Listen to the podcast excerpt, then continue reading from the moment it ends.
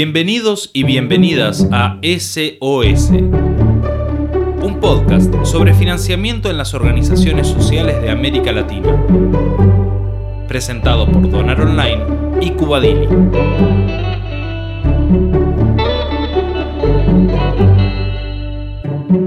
En este tercer episodio conversamos sobre las organizaciones que comienzan a ensayar fuentes de ingreso alternativas.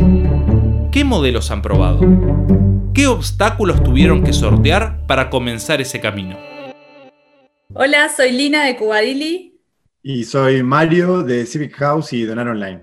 Si nos estás escuchando es porque definitivamente escuchaste nuestro episodio anterior de esta serie de podcast que hacemos junto a Civic House, Donar Online y Cubadili. Exactamente. Y en este episodio número 3 vamos a estar charlando y poniendo en práctica lo que venimos hablando en anteriores sobre cómo poner en marcha nuestros fuentes, nuestros modelos alternativos para generar ingresos en nuestras organizaciones, ¿no, Lina?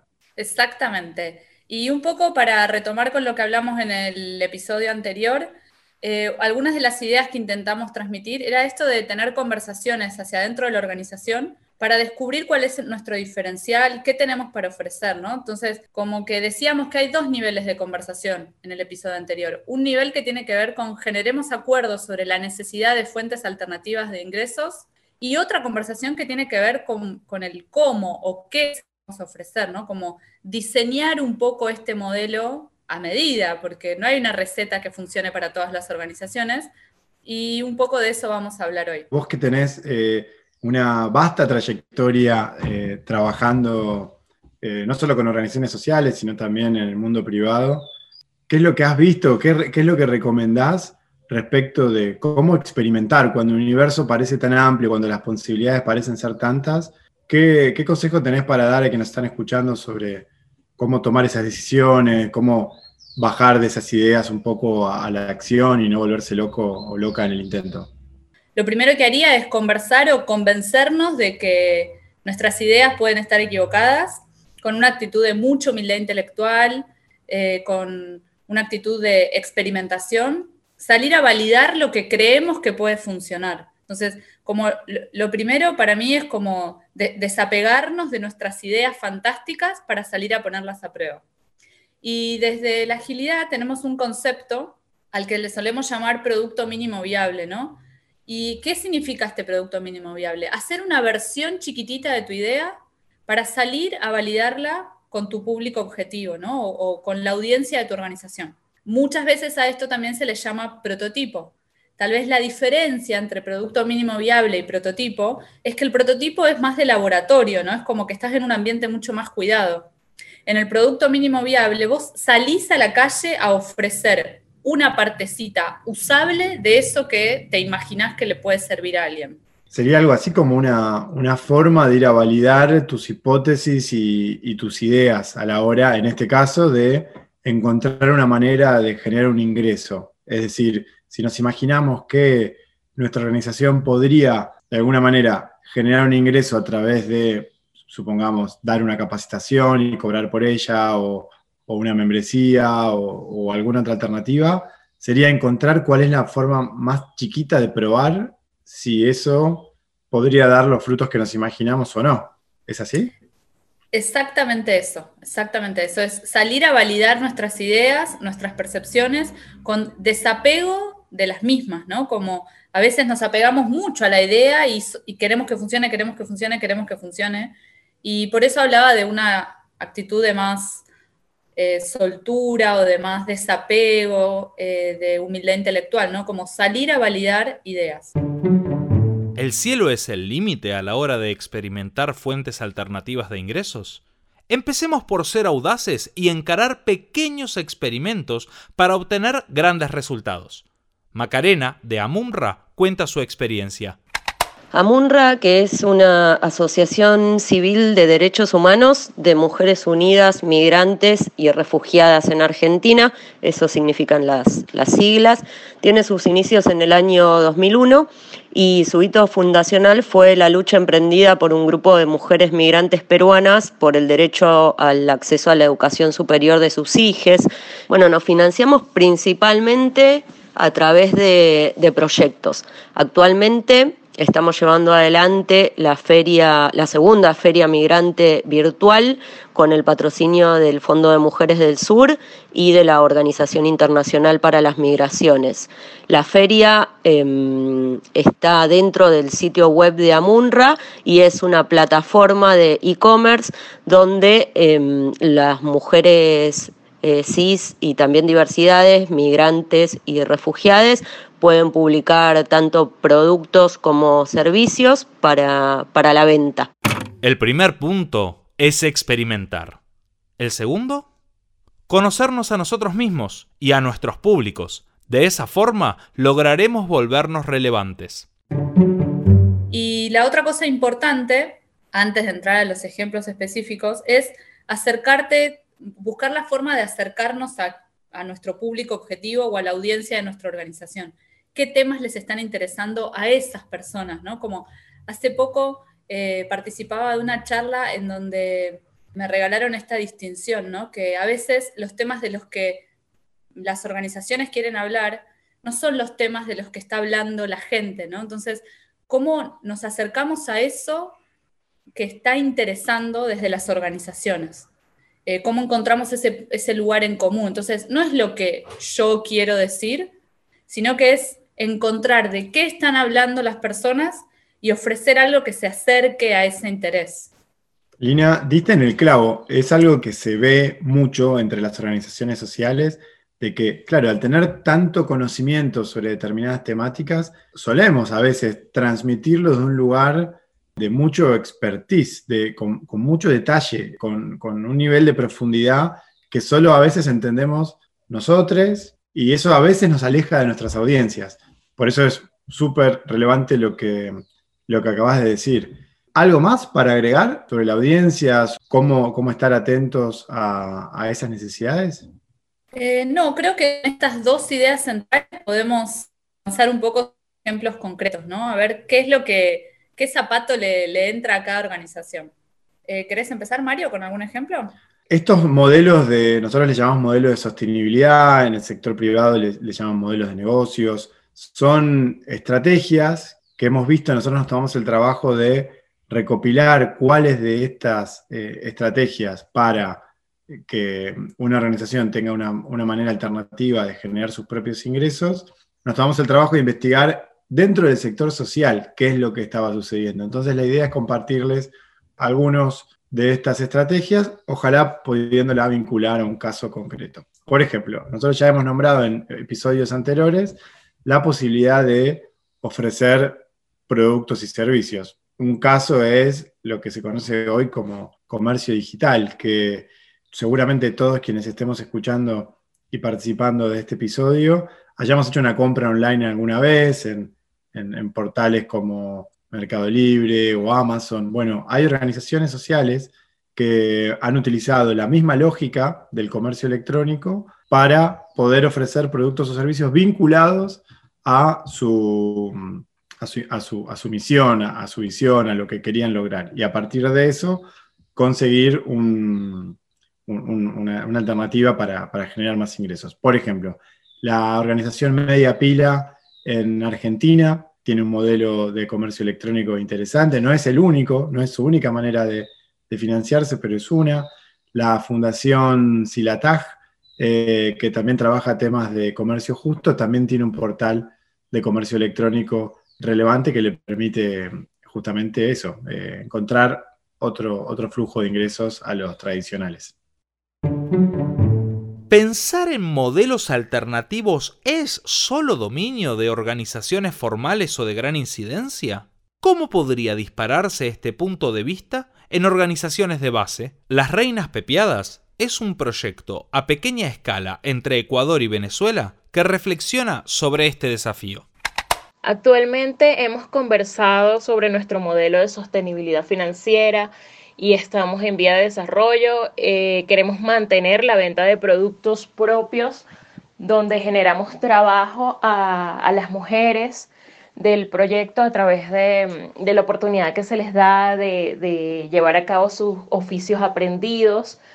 Eh, adicional a eso, quienes entregan nuestros productos son padres de, familias también del proyecto porque tenemos una, una pequeña flota de bici repartidores que eh, son ellos mismos.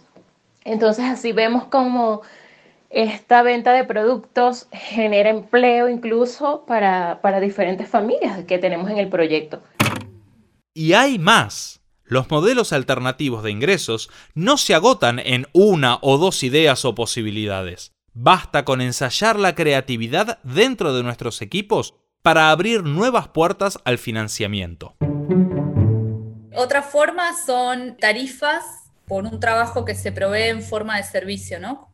Y estas tarifas pueden ser calculadas por hora, por día, por proyecto o por algún trabajo terminado, ¿no? Como este es el ejemplo tal vez de Cubadili, de la organización a la que pertenezco yo, que solemos proveer el servicio de facilitación, de entrenamiento y de coaching en metodologías ágiles de esta forma, ¿no? Como una tarifa por hora, por día o por proyecto, depende, de quién sea el beneficiario, y esto nos permite ser proveedores del Estado, por ejemplo, presentarnos en licitaciones o en organizaciones, ser proveedores de organizaciones grandes como aldeas, UNICEF, sí tal vez requiere sistematización de qué cuáles son los servicios que podés ofrecer, ¿no? Como conversar cuál es la forma que toma este servicio para salir a ofrecerlo.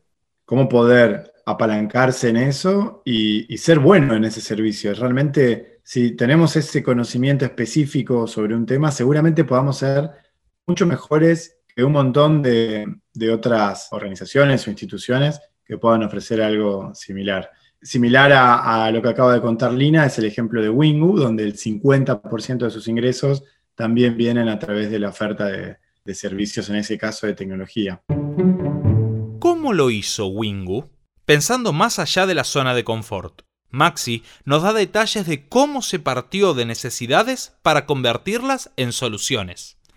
Desde Wingu lo que, lo que hemos hecho a lo largo de todos estos años no fue decir, bueno, salgamos a vender una implementación de CRM o salgamos a vender páginas web o salgamos a vender eventos eh, o productos como, como Rupus, sino que surge de la necesidad. Vemos necesidades en las organizaciones sociales y ahí decidimos eh, apuntar para resolver esa problemática. Por ejemplo, este año eh, no es que sacamos eventos online porque dijimos vayamos a, venderles eventos online a las ONG, sino que era una de las necesidades más grandes de las organizaciones sociales reemplazar los foros, los eventos, eh, las cenas anuales con, eh, con, la virtualidad.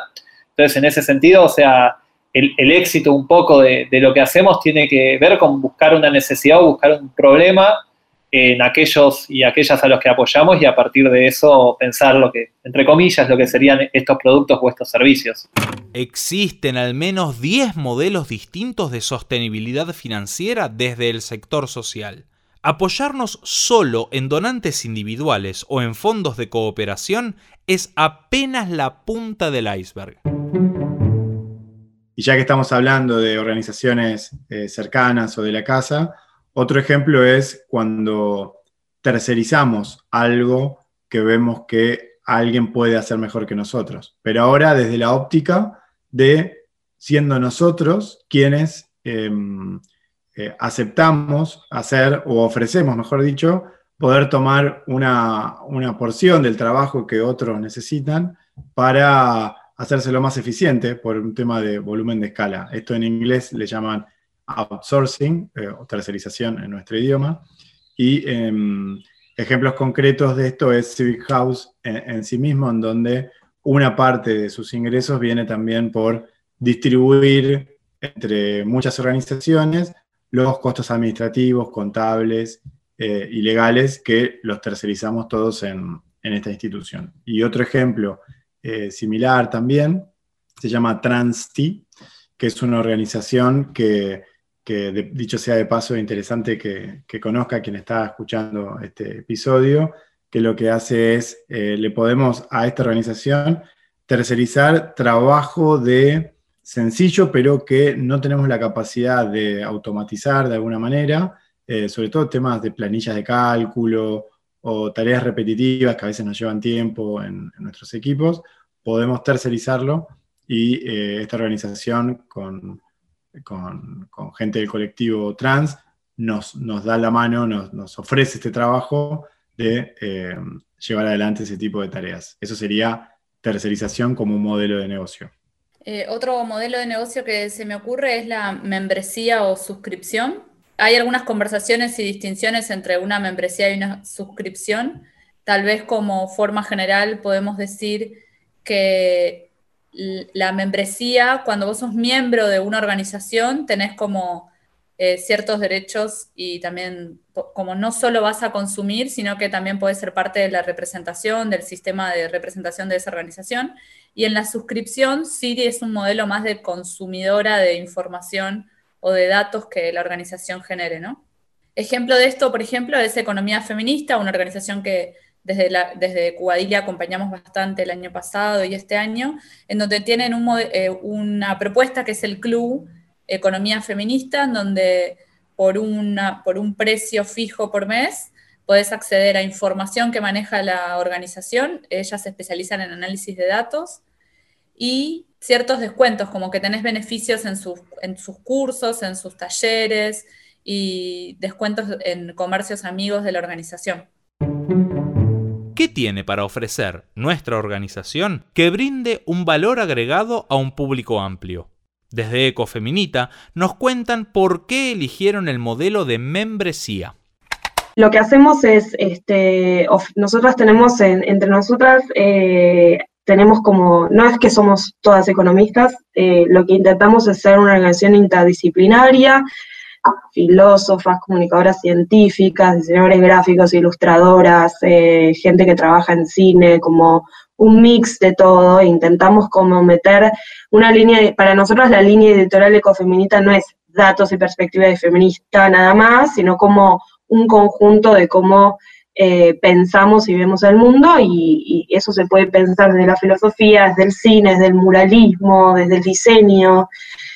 Em, entonces, en ese sentido, eh, los cursos siguen todos esa línea editorial. La verdad que la gente responde muy bien, o sea, la gente se suma bastante a nuestros cursos, es una, buena eh, fuente de, ingresos que nos ayuda bastante, em, casi en paralelo con, con el club, a veces incluso un poco más que el club. Y sí, nos da la libertad también de ser ecofeminita también nos, nos parece fundamental tener esa libertad que creo que también es un determinante importante para las asociaciones civiles que hacen activismo. Aprovechar nuestro conocimiento y habilidades diferenciales como organización es clave para entender quiénes y cómo podrían potenciar nuestro financiamiento. Otra forma que tiene eh, economía feminista tiene que ver eh, con eh, cursos, ¿no? Como economía feminista, como son más del mundo académico, proponen talleres o cursos sobre temáticas de interés y vos podés pagar por esa formación, ¿no? Como si fuese un servicio de capacitación. Total, el servicio de capacitación es algo bastante visto dentro del sector y es un modelo probado y que funciona, así que es una invitación también a pensar qué es aquello que nosotros sabemos que podríamos compartir con otras organizaciones o con la ciudadanía de manera abierta. Entrando en el mundo digital, eh, me interesa un modelo en particular que, mm, que, se llama freemium, que de vuelta, perdón por la, expresión en inglés, pero es una mezcla entre free, gratis, y premium como un servicio de, mayor calidad. Se llama freemium.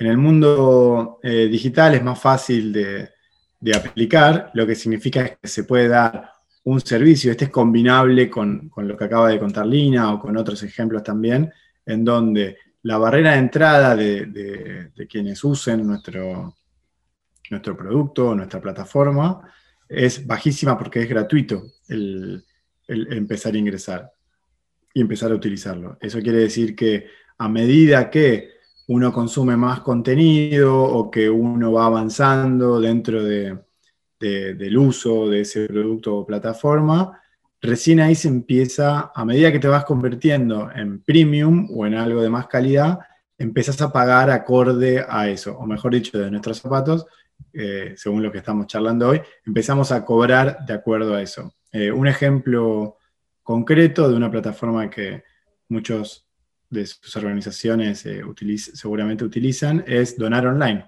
Como saben, Donar Online es gratuita, para organizaciones hasta que tengan aproximadamente 8 o 10 donantes mensuales recurrentes y una vez que se llegó a ese volumen, recién ahí Donar Online empieza a cobrar una pequeña contribución, que esa contribución se hace en base a un porcentaje de lo que esa organización recaude. Es decir, es gratis al principio, luego se cobra un porcentaje sobre el volumen de, esa recaudación y a medida que la organización va creciendo, ese porcentaje va disminuyendo también. De esa manera nos aseguramos de poder, las organizaciones con más trayectoria y más grandes, poder eh, pagar un porcentaje menor y al mismo tiempo, al ser más grande y tener más volumen, contribuir con las organizaciones más pequeñas y eso nos permite también que para iniciar puedan eh, utilizar la, herramienta de manera gratuita. Este sería el modelo eh, freemium. ¿Alguno más, Lina? Em, se me ocurre por ahí conversar un poco sobre las organizaciones que, tienen algún sistema de, eh, de, licencias o de marcas registradas que otorgan certificaciones, ¿no? Por ejemplo, este es el caso de, de Sistema B, que certifica a las organizaciones, a las empresas con determinadas categorías o emite un certificado de, empresa B y a cambio de una suscripción y eh, de una transacción de dinero.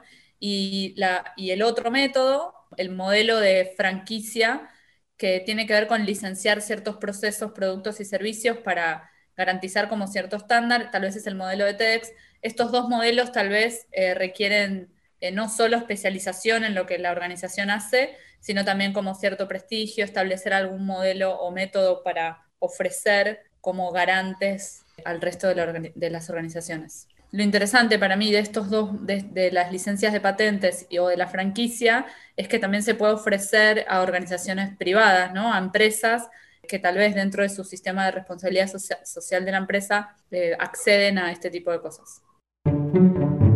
¿Qué es una empresa social?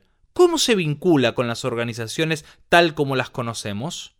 Ingeniería sin Fronteras se encuentra ensayando este modelo.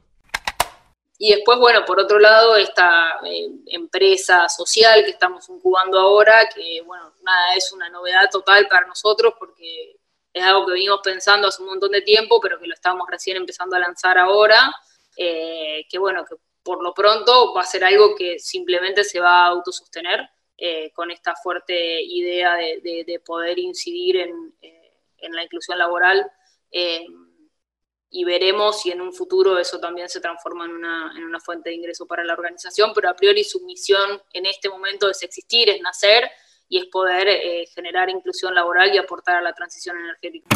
Efectivamente, el cielo es el límite a la hora de pensar en modelos alternativos de ingresos. Las causas sociales deben encontrar diversas formas de multiplicar su impacto y construir un ida y vuelta enriquecedor con la sociedad a la que pertenecen. Está en nuestras manos hacerlo posible. Interesante esto, Lina, porque es cambiar un poco la óptica. Mm, del vínculo con, en este caso, el sector privado y no acercarse al sector privado para financiar un programa que uno quiere desarrollar de su organización, sino poder acercársele para ofrecerle algo que le va a agregar valor y que va a estar eh, alineado a la misión de esta, de esta organización. Ojalá en este caso, además generando un impacto social positivo en, sus comunidades. Exacto. Y aparte también porque no hay una única forma, ¿no? Como estos ejemplos está bueno eh, pasar así un listadito, como un popurrí, solo para dejar instalada la idea de que no hay una única forma, de que lo interesante es que estas conversaciones se den hacia adentro de las organizaciones y que encuentren la forma propia que sea coherente con lo que esta organización eh, brega, coherente con el propósito de la organización y con aquello que nos hace sentir seguras y seguros dentro de la organización para salir a experimentarlo. Totalmente. Nos quedaron en el tintero un montón de otros ejemplos para, compartir, para, charlar. Seguramente eh, eh, muy cerca de donde están escuchando esto van a ver un link con, más información, con, algún documento que pueda detallar esto que estamos compartiendo. Ojalá que así sea y que puedan eh, revisarlo y obviamente descargarlo de manera, de manera gratuita. Em, pero dicho eso, al final, lo que nos trajo a, compartir estos ejemplos tiene que ver con que estos modelos, en el, ideal, tienen que acompañarnos a estar más cerca de la misión de nuestra organización. Importante es, en este caso, que quienes estén explorando y experimentando estos nuevos modelos de sostenibilidad tengan presente también esta búsqueda de que por cada venta, por cada suscripción, por cada membresía, por cada plataforma digital con un modelo freemium o con un comercio electrónico, que el impacto que eso genere no sea solo la generación de ingresos, sino que también se acerquen más al cumplimiento de la misión de su organización. Ese es un gran desafío. Si logramos alinear nuestra misión con nuestro modelo de ingresos, nos va a ser natural. Lo que hablamos en el episodio anterior y los que seguramente hablemos en el próximo, va a estar un poco relacionado a esto. Lina, ¿querés sembrar la, semillita de la curiosidad, que es un clásico del cierre de estos podcasts? Como no, Mario, entonces, eh, semillita de la curiosidad para nuestro próximo episodio de este podcast. Vamos a hablar sobre el impacto social que generan estos modelos de sostenibilidad, no solo en la organización, sino también en el futuro. Un poco con esto que traía Mario, ¿no? Alinear nuestra misión con nuestro modelo de ingreso y que seamos actores de la comunidad, de la sociedad en general y no solo encerrados en nuestro propósito. Así que gracias Mario nuevamente. Se han escuchado pajaritos por ahí, así que no quiero ni preguntar a dónde estás. Qué bien, gracias Lina, gracias a todos quienes nos escucharon. Eh, acá intentando vincularme lo más posible a la naturaleza en estos tiempos eh, extraños, así que qué lindo que se escuche ahí algún pajarito.